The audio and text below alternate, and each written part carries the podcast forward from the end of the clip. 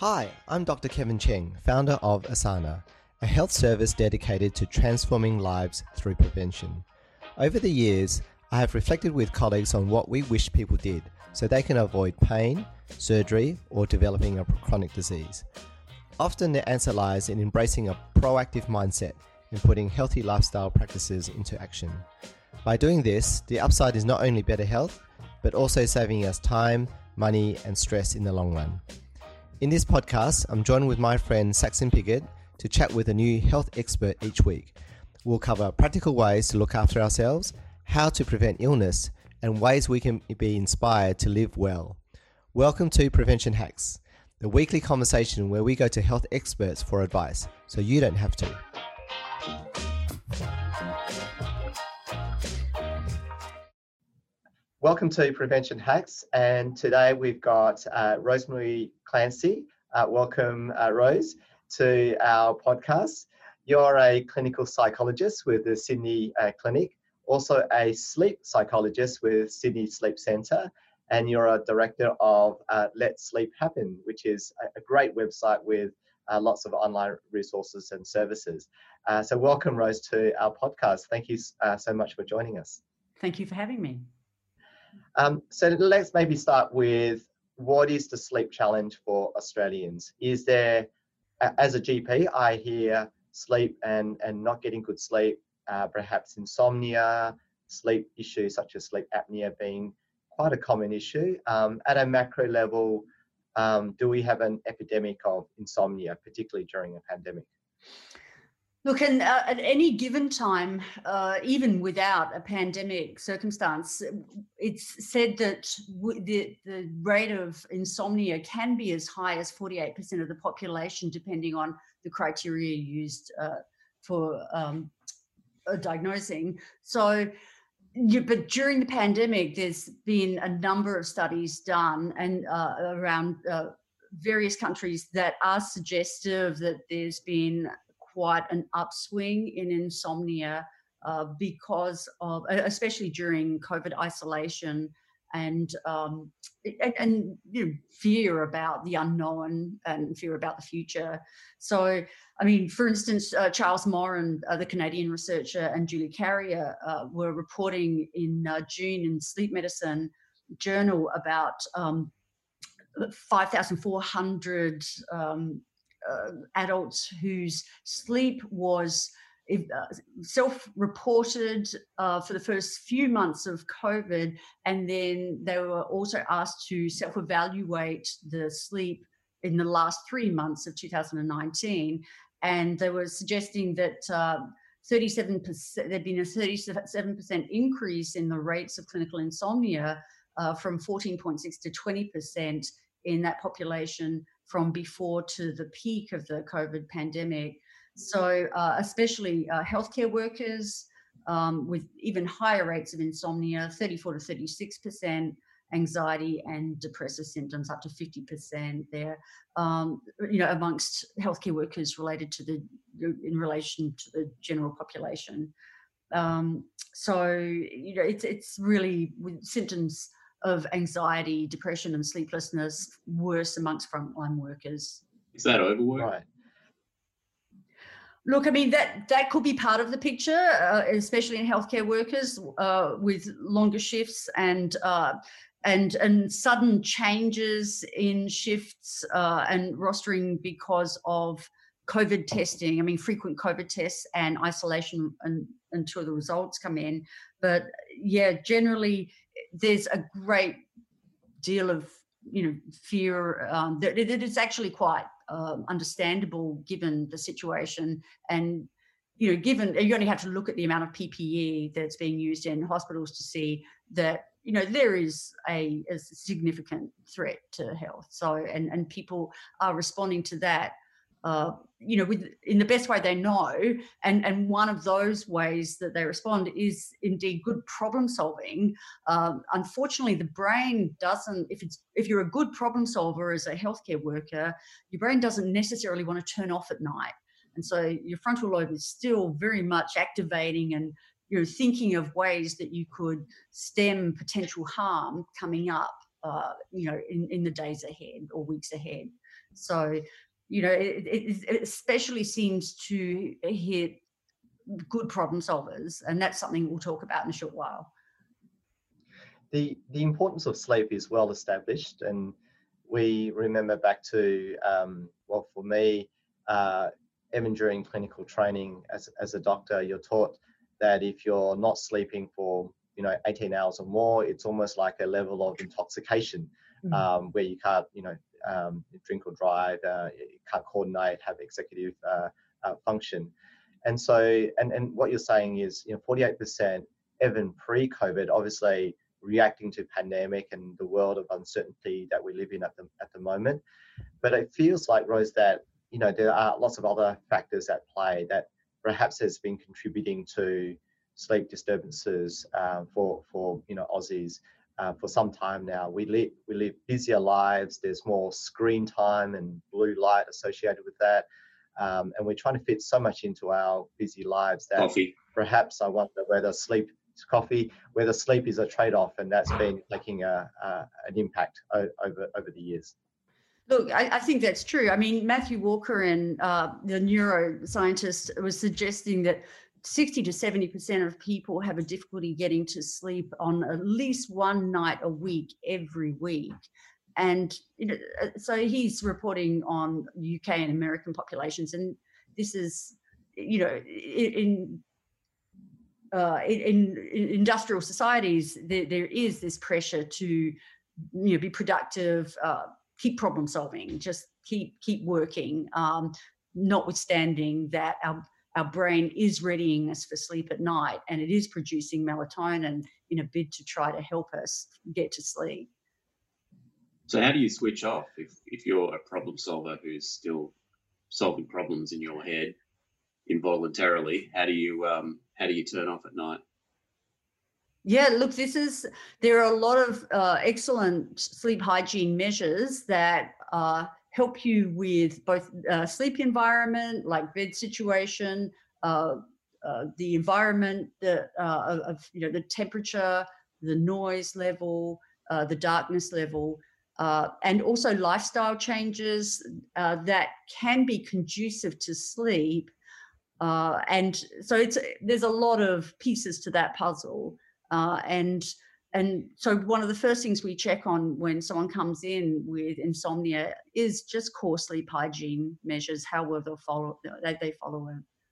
And and if they're just not aware of these things uh, though that's very few people most people are aware of sleep hygiene measures um, we, we help them with sleep hygiene.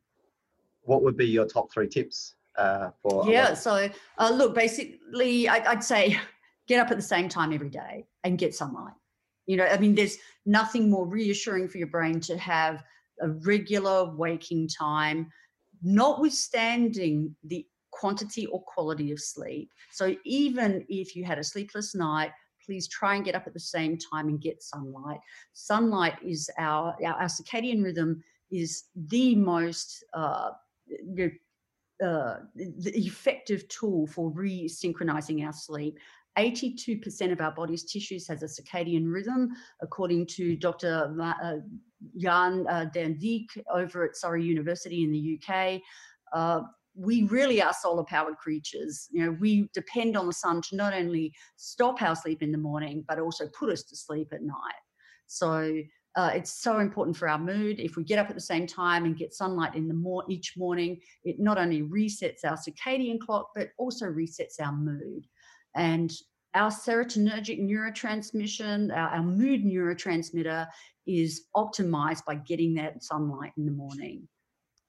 And I love that term, being solar powered creatures. I might use that for my kids when they want to stay up past their, yeah. Their so apart from that, uh, the, the second one would be look, no no naps during the day. What we want to try and do is um, it, increase the the sleep pressure to take you know the what we call homeostatic sleep pressure, which is like a big wave of pressure building up during our waking hours during the day uh, that will then take us down pretty quickly into slow wave sleep or deep sleep within about 40 minutes at night. So if we have a substantial nap during the day that is over 30 minutes, then we may be borrowing uh, some of that deep sleep from the night sleep uh, because after we go past about the 30 minute mark 40 minute mark with a nap we start to we go into deep sleep and our brain just really wants to go through a whole cycle of sleep. So um and that's you know, perhaps a 17 to 90 minute cycle but you might find that your sleep onset that night is a bit later or your sleep might be more fragmented if you go to bed at the same time and then get frustrated that you can't fall asleep on on uh, demand. Uh, so yeah, if, if you can, uh, one so so not having naps during the day is definitely if someone has insomnia, that's where we we start. Getting up at the same time every morning, getting sunlight, no naps during the day. The final thing that I think is really important is just keeping our expectations realistic about sleep. Um, I have people come in with Fitbits who are uh, looking constantly looking at the graphing there's even a word for this now called orthosomnia which is correct sleep. And people uh, it involves people getting quite uh, obsessive about the fitbit data and trying to maximize their deep sleep. Now deep sleep really is only about 13 to 23 percent of the night's sleep uh, and and our, our, brain regulates that beautifully, right? If we've had uh, been awake for a sufficient number of hours during the day, our brain will, you know, prioritize getting that deep sleep, and it always happens at the beginning of the night, uh, whether you fall asleep at 11 p.m. or 2 a.m. Uh, and our brain will ensure that we get the deep sleep we need uh, if we give it enough opportunity. Uh, so we don't need to circumvent or control or you know maximize deep sleep. I mean we don't we don't actually have to have a part in it. Once we try to take control of our sleep then we start up hypervigilance uh, processes that kind of keep our attention on uh, during the night and keep us so looking in on our sleep. Oh sorry saxon? I was going to say so it's counterintuitive if you're getting worked up yeah that's right. yeah yeah, the moment we try to step in and control it, thinking, well, my brain obviously can't do this very well, I'm going to step in and see what I can do to control it with either my my own measures or you know uh, uh, checking in or medications. Uh, then, then the moment we try to control it, we start to potentially start start up performance anxiety about sleep. You know, it, it starts a hypervigilance process that can backfire by creating a need for us to control it more uh, and and it starts to register in us a, a, distrust of our brain's capacity to self-regulate sleep. Uh, and it just seems to be the most common thing that I'm seeing in people with insomnia. So we try to unwind that. Effectively, in the end, we're trying to get people to ignore their sleep, knowing that their brain will take care of it beautifully in the background.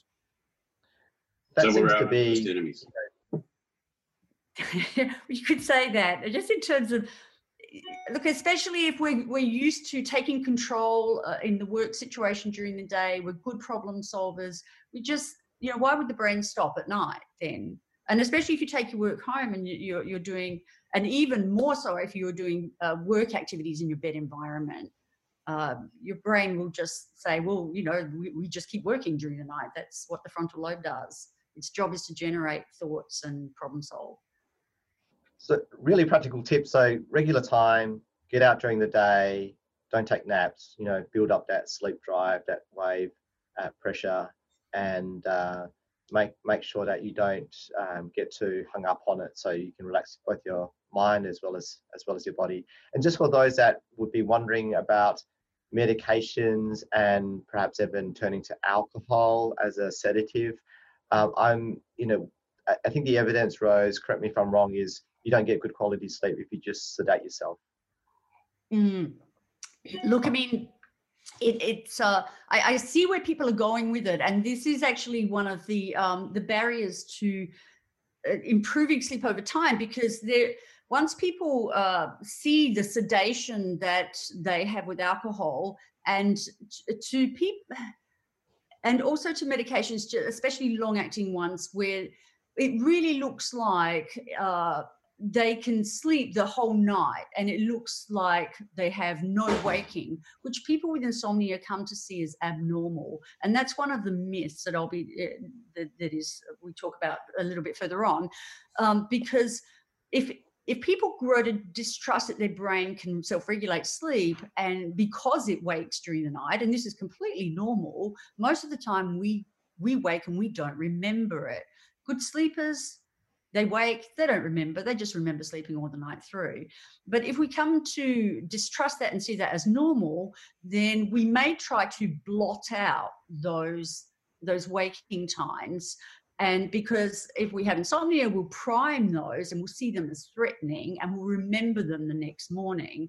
So, one of the things that medication in particular is good at, because it causes anterograde amnesia, is uh, if, we're talking uh, benzodiazepine medications in particular, uh, and also to a certain extent uh, BZRAs or Z drugs like still Stilnox and Imovane. So these are the um, sleeping tablets that you can get, you know, on prescription that that you know patients might come see us yeah. one of the things they're really good at is um, disrupting the laying down of new memory so that you can't recall the waking periods during the night now that's enormously relieving for people who fear waking periods during the night so they want to have more of that and so what happens is we get an attribution shift where we start to think along the lines of well my brain can't do sleep but maybe the medications can. See, I have deep sleep all night um, on this medication, and that's what I've been yearning for. No waking periods. So it's it's the way we perceive it or we construe it for ourselves um, that really creates a, a, lasting attribution shift that makes it very hard to come off medications and trust our own brain's processes in self-regulating sleep. So a bit of an over reliance. But it can be done. Yeah, so that's right. I mean, so what we do is while we're doing an insomnia CBT or cognitive behavior therapy treatment, we would be simultaneously seeking to taper, start a very gradual tapering uh, program so that someone can avert panic and slowly shift their attributions back to yes, my brain does know what it's doing and it can self regulate sleep. It sounds like one of the messages um, is that we can treat it, we can improve insomnia, and and as you say, some of these practical tips around lifestyle routines and behaviours can be put in place uh, with the right supports. One question would be, Rose, what what are the common barriers that you see, or reasons why people fail to get improvements in their sleep, and how do we overcome these barriers? Yes. Well, I mean, one thing that we all tend to do if you know as part of the problem solving of course is, is what we call um, safety seeking actions uh, that are meant to try and make the situation better and get us more sleep uh, but they end up making the situation worse. And one of the main ones is uh, catching up on sleep in the morning. So I know how, you know, if I didn't sleep until three, then I'll just sleep until 11 a.m. because I need that eight hours. And uh, that means that another barrier is the perception that I must have eight hours. Uh, and so that's what I mean about realistic sleep expectations. Your brain is quite okay about getting by without eight hours every night. So, you know, and, and sleep, normal sleep is a range, you know, seven to nine hours and even a bit beyond that. There's a lot of people who feel very refreshed after five to six hours sleep. Uh, so, and there are uh, age changes in this too. So, so if we can recognize that we don't need to catch up on sleep by just sleeping in longer, because your brain really wants to see that sunlight in the morning for, like I said, both its circadian clock and your mood. Um, so also that idea of um, a resistance to getting up during the night if we can't sleep. Uh, and we all know what this like this is like because we've all at some point been tossing and turning and willing ourselves to get back to sleep. Uh, when in fact, what we should be doing is getting out of bed, going to another room to give our central nervous system a chance to calm itself, and just resetting. And what this allows us to do is to reassociate our bed with sleep instead of forming a conditioned association of our bed with wakefulness and frustration and anxiety and tossing and turning. Whatever you practice, you get good at in in uh, in relation to conditioned associations. And if we condition a wakefulness and frustration association with our bed, it tends to keep going. And that's why people can't understand that after a period of stress is resolved, their sleeplessness keeps on going. But that is the conditioned association sort of cementing itself. And that's what we need to train out of. If you, Uh, so- if you, if you get up in the middle of the night and you go somewhere else, I'm assuming checking your phone is a bad idea. What about Uh, television? What are you, what are you supposed well, to do? yeah, look, I mean, is it have a cup of tea? yeah. Yeah, that that's good. You could you could do that. Uh, you know, herbal teas, or you know, I mean, uh, w- one thing that um, is quite nice for people is uh, just having a, a cup of warm milk or something. Anything um, or a light snack can help people feel calm and uh, and and feel like they're resetting, so they can go back and have another another go at sleeping without trying. And the main criteria for going back to your bed is actually going to be sleepiness. It can't just be time based. If you have any residual strong emotion to, we do not want that going back to the bed environment. Um, so, look, if, if one thing that's excellent for people getting out of bed, and I know over at Flinders University uh, Sleep Centre, Michael Gradisar is experimenting with you know how nec- how far do you have to go away from the bed? Uh, some people are actually able to read to get themselves back into sleep. They're, they're very efficient at doing that. Uh, and that's extremely calming for us because you know we have mastery a sense of personal agency that i actually have some way to influence getting back into sleep. So one thing that's great about reading say um, either a kindle or uh, like a paperback uh, with a book light is that it's a sustained narrative and you get to see your sleepiness cues come out again. So as you're reading the, uh, your book, you might find yourself losing your place. And as you lose your place, that that's probably going to be a micro sleep, right? So uh, three micro sleeps is an, an official entry for us back into our sleep. So um, we, we need to take notice of those micro sleeps when they happen. When our eyelids are getting heavy, when we our head drops forward and we just notice and jerk back as we yeah, oh, oh, I must have been asleep there.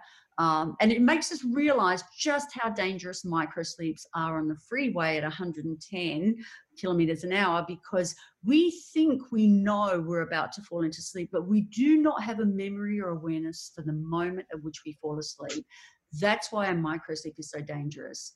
But that's one of the things, the sleep cues that we're ask, you know, teaching people to notice uh, at 2 a.m. when you know they're out on the lounge and they're reading and you know we, we're trying to say okay this is your cue for going back into bed again you're starting to fall asleep you've lost your place three times okay you let's go back into bed now um, You mentioned um, before not napping during the day. Is there any benefit to a 20 minute power nap? Or is that just mm, yeah look many people yeah many people describe a, a 20 minute power nap as being enormously refreshing and they have another burst of energy to keep working during the day so that's fine um, as long as you know that you're pretty good at kind of keeping to 20 minutes before it goes down into deep sleep right? If you found that it, every time that you did it you know it regularly turned into an hour and a half then we're saying you've gone through a whole sleep cycle there and you've probably borrowed from the night's sleep. Now that's perfectly all right if you want to train sleep one and sleep two right? And you know we're seeing in um, american colonial records now that people regularly did have sleep one and sleep two before the advent of electric light. So you know people would fall asleep because they're producing melatonin uh, a lot um, they, you know they, they're going to sorry because they're producing melatonin as soon as it gets dark the sleep hormone they um, would then fall asleep earlier and then they'd be awake earlier during the night as well. So they might fall asleep from, say, 8 p.m. to 12 a.m., and then they'd get up, potter around for an hour or so, maybe even you know, visit the neighbors. Um, this was, and, then come back and they'd have sleep too from maybe 1 to 2 a.m. until 5 a.m. and then they'd get up and feed, you know, milk the cows. So uh, sleep one or sleep two is you know, it's it's said that before the advent of electric light, it's actually quite, you know, a normal sleep pattern. And if everyone is doing this, then it's not a cause for distress. Um, so sleep is eminently trainable. If you, you know, we can train sleep one and sleep two, and um, or we could train having a substantial nap in the afternoon and then going to bed later at night, like you could say the Italians and Spanish have done for a long time. Yeah. Mm. Um, it's it's just about what you want to train. What about um Rosie, you mentioned sorry, Kev, you go. Oh no, I was going to change the topic and talk about myths. Uh, so the you, Rosie mentioned the some myths are everyone needs to get nine hours, and and some people get hung up on fixated on on the amount, and and others, um, you know, believe that you have to be in deep sleep the whole night. Whereas in reality, there's often some frequent wakings, and the trick is how do we help people get back to that sleep? So you drift in and out of light and deep sleep. What are some of the common myths that you you see, and and how do we dispel them? Yeah, look, I mean, there's um, oh, uh, yeah, that well, one of these is that sleep is to blame for all my tiredness, basically. Um, these and and and we actually I actually do a sort of pie graph of causes of my tiredness when people first come in, and pretty much it's 99% my poor sleep is to blame. Uh, you know, eh, and uh, for my for all my tiredness. Now I, I am actually saying I've heard this from both pregnant women and you know, with insomnia and uh, patients with MS and patients with autoimmune uh, like issues and, and gut issues like Crohn's, all saying that they believe their sleep is uh, the cause of their tiredness. So one of the things that we look at is a, a more nuanced picture of that, and we do a, a, a second pie graph of co- possible causes of my tiredness. And we definitely include poor or short sleep in that as one of the slices of the pie. But we're also interested in looking at what other things could be part of this picture. So it's not such a black and white or all or nothing picture with sleep as the culprit. Because that's uh, that's actually a, a hard one to get by. Many people will say, "Look, I don't even care about the number of hours I sleep now. I just don't want the tiredness, right? you know that's my holy grail and tiredness is quite a difficult thing to to uh, to improve if someone has labeled themselves as a, an uh, ever tired individual like i mean there, there, may be some really good medical reasons for their tiredness and and this is why i you know we're, we're one of the things we do is ask them to talk with their doctor about you know possible causes for tiredness that could you know, be, I mean, we're, if you look at the list of things, um, it's, it's multitudinous. We're talking any heart, blood, lung issues, blood sugar issues, uh, gut issues, autoimmune issues, um, pain, chronic pain issues, um, anti, uh, well, sorry, uh, post-viral fatigue, um, viruses like Ross River virus, Q fever, Epstein-Barr, you know we're talking so many reasons for tiredness um, that if if we do a you know like a, a, a semi careful investigation of it the person can find many nuanced reasons for tiredness so they're less likely to put all the blame on sleep and try to fix that you know and and and and control it in a way that backfires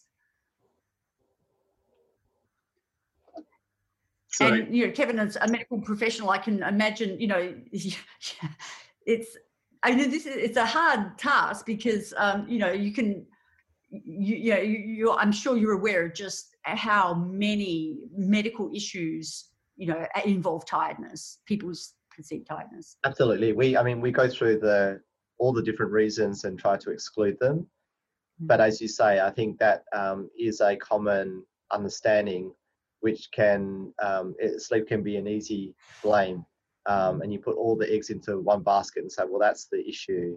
Whereas I think almost that mindset uh, in in itself becomes a barrier to thinking about other reasons, which are often quite fixable, or it's a passage of time if it's post viral.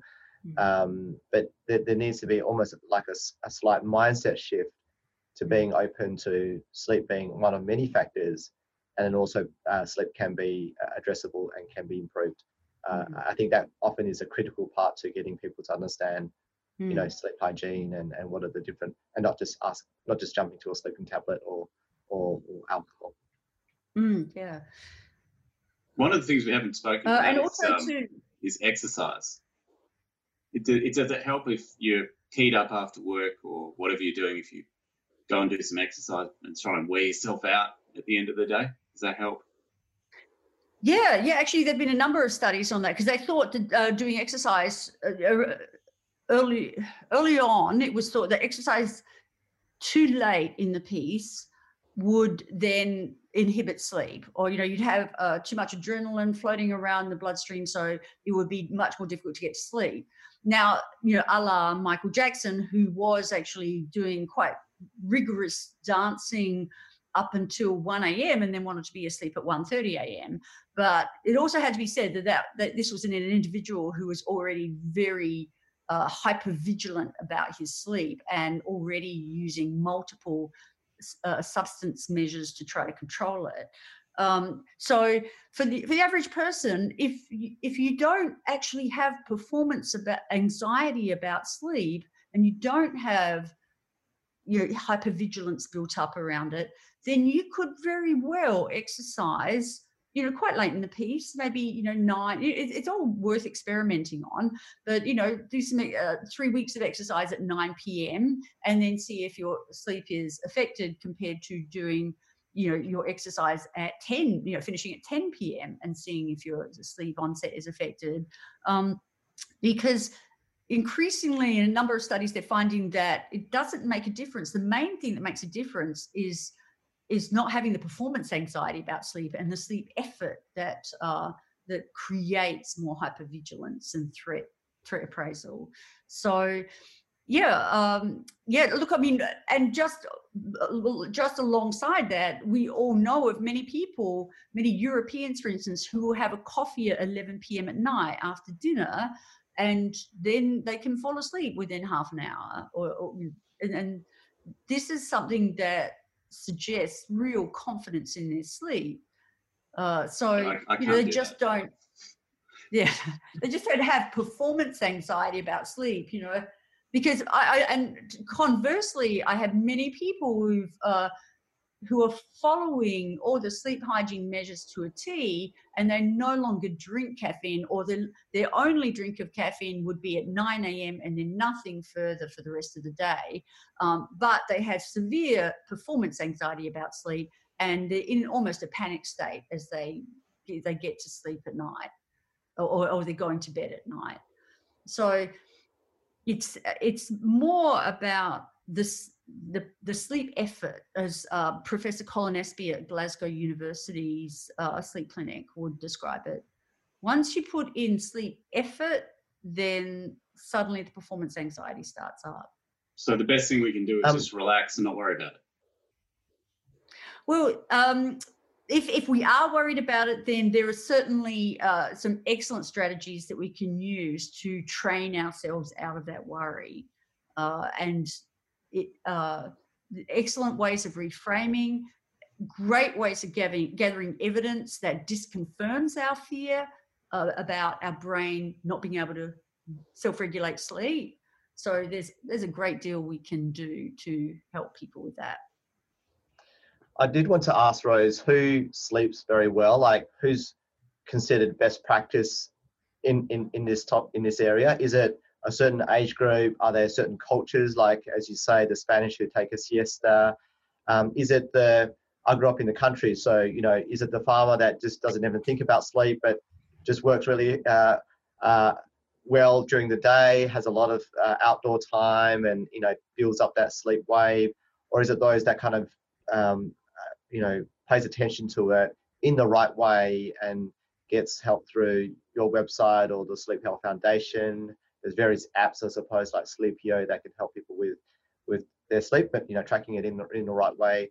What are what are considered good practices here? Yeah, well, it's an interesting question actually, because like theory, just as you said, you know, because these people are getting, you know, sun, they're out active in sunlight during the day. These are all the things that help our serotonergic neurotransmission, which all help us to, you know, because our pineal gland will use that serotonin to manufacture melatonin sleep hormone as soon as it gets dark. So theoretically, these people should have an excellent uh, initiation into sleep. You know, it's very sleep conducive, those daytime activities. Um, but we all know that there are high rates of depression in rural populations. The, and high, and, and so what that of itself means is that there's going to be sleep difficulties because uh, insomnia and depressive illness is so comorbid. Uh, so, so I believe that it's less um, uh, cultures in comparison, or it's it's less interculture than intra-culture difference or variability because every country, every culture has good and struggling sleepers it can relate to the personality characteristics of a person. If a person is more control oriented, they're more a sort of doing versus being person. Um, they're, you know, perfectionism and unrelenting standards. You know, when when sleep is the one thing we cannot have perfectionism about, because as soon as we have, we start trying to control it and you know perfect it, and then it gets worse. You know. Um, or become hyper vigilant about it. So, you know, in every culture, uh, urban and rural environments, uh, disparate socioeconomic status strata you know there there are going to be people who can just value sleep and let it happen and ignore it you know because and then and night by night they will see evidence that their brain knows exactly what it's doing you know. Once once you know every six months or something they might have a poor you know bad night's sleep but they're just they'll drift you know they just go past that and and it's not going to continue to worry them. Um, so there, you know, there are always people in any culture who value value sleep and create enough opportunity for it. And there's always going to be people in every culture who overvalue sleep and become overprotective of it with excessive sleep effort. Um, so I think the hopeful thing to remember about this is just as we can inadvertently train into insomnia, um, and it can, it can happen to any of us if we have a period of, you know, high stress. Uh, mm. And like I said, it can keep, you know, if it becomes conditioned during that period of high stress, it can keep rolling on after the stress is resolved. Um, but I really would like to end with the note that as just as we can inadvertently train into insomnia, we can learn about sleep and ultimately train ourselves out of insomnia with cognitive behavior therapy. Um, the evidence is really strongly accumulated now that cognitive behavior therapy for insomnia works and it does not take many sessions. We're just talking you know four to six sessions. If people are willing to do the homework tasks in reassociating their bed with sleep um, then it, it will work uh, and this is even after 10 to 20 years of insomnia conditioning.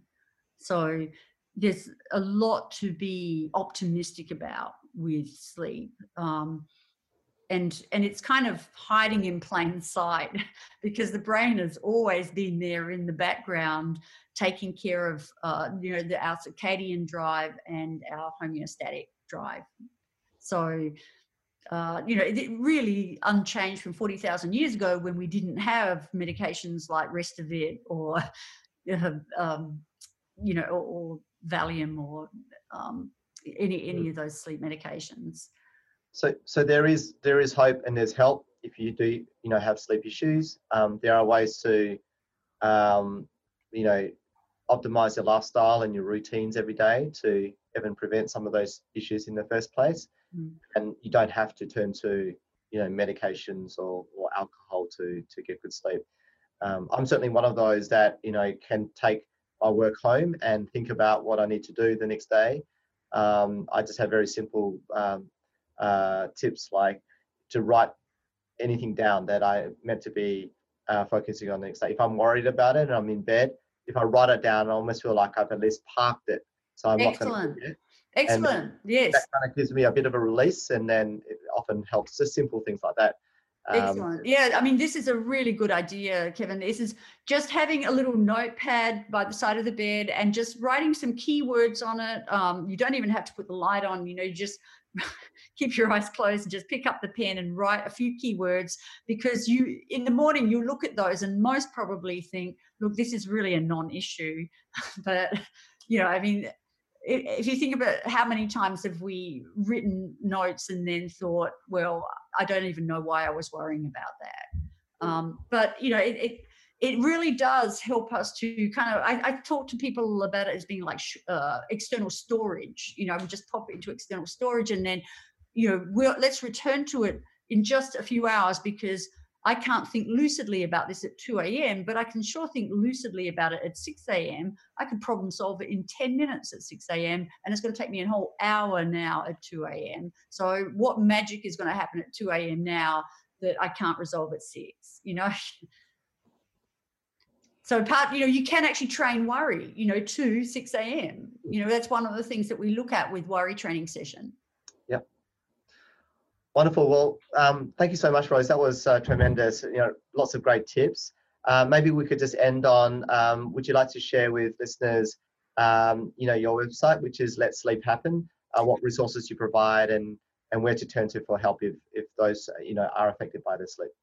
Yeah thanks. Um, yeah look at my i've um, or I, uh, sorry, I, the CBT uh, website, Let's Sleep Happen, has all the core evidence based strategies that we use to help people at the Sydney Sleep Centre to overcome uh, insomnia. It, uh, there's lots to read about. Uh, you can read about the, you know, any frequently asked questions that many people have about sleeping and waking, uh, and about how to overcome insomnia. Uh, and yeah, and and it gives uh sorry. That's okay. I'm brain dead now. Yeah so um yeah. it's uh just a, a place to kind of yeah uh do some yeah core reading about uh the the things that work in treating insomnia.